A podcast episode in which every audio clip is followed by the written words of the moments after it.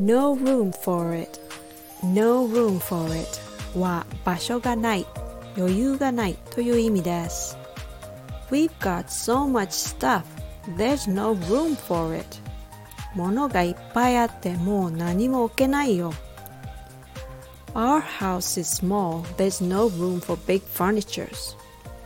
うちは狭いから大きな家具を置く場所はないよ。When there's no room, it means there's no space for it. Well, we might be limited when it comes to a physical space, but we always have a room for improvement in our personal growth, whether it's our skill set or abilities.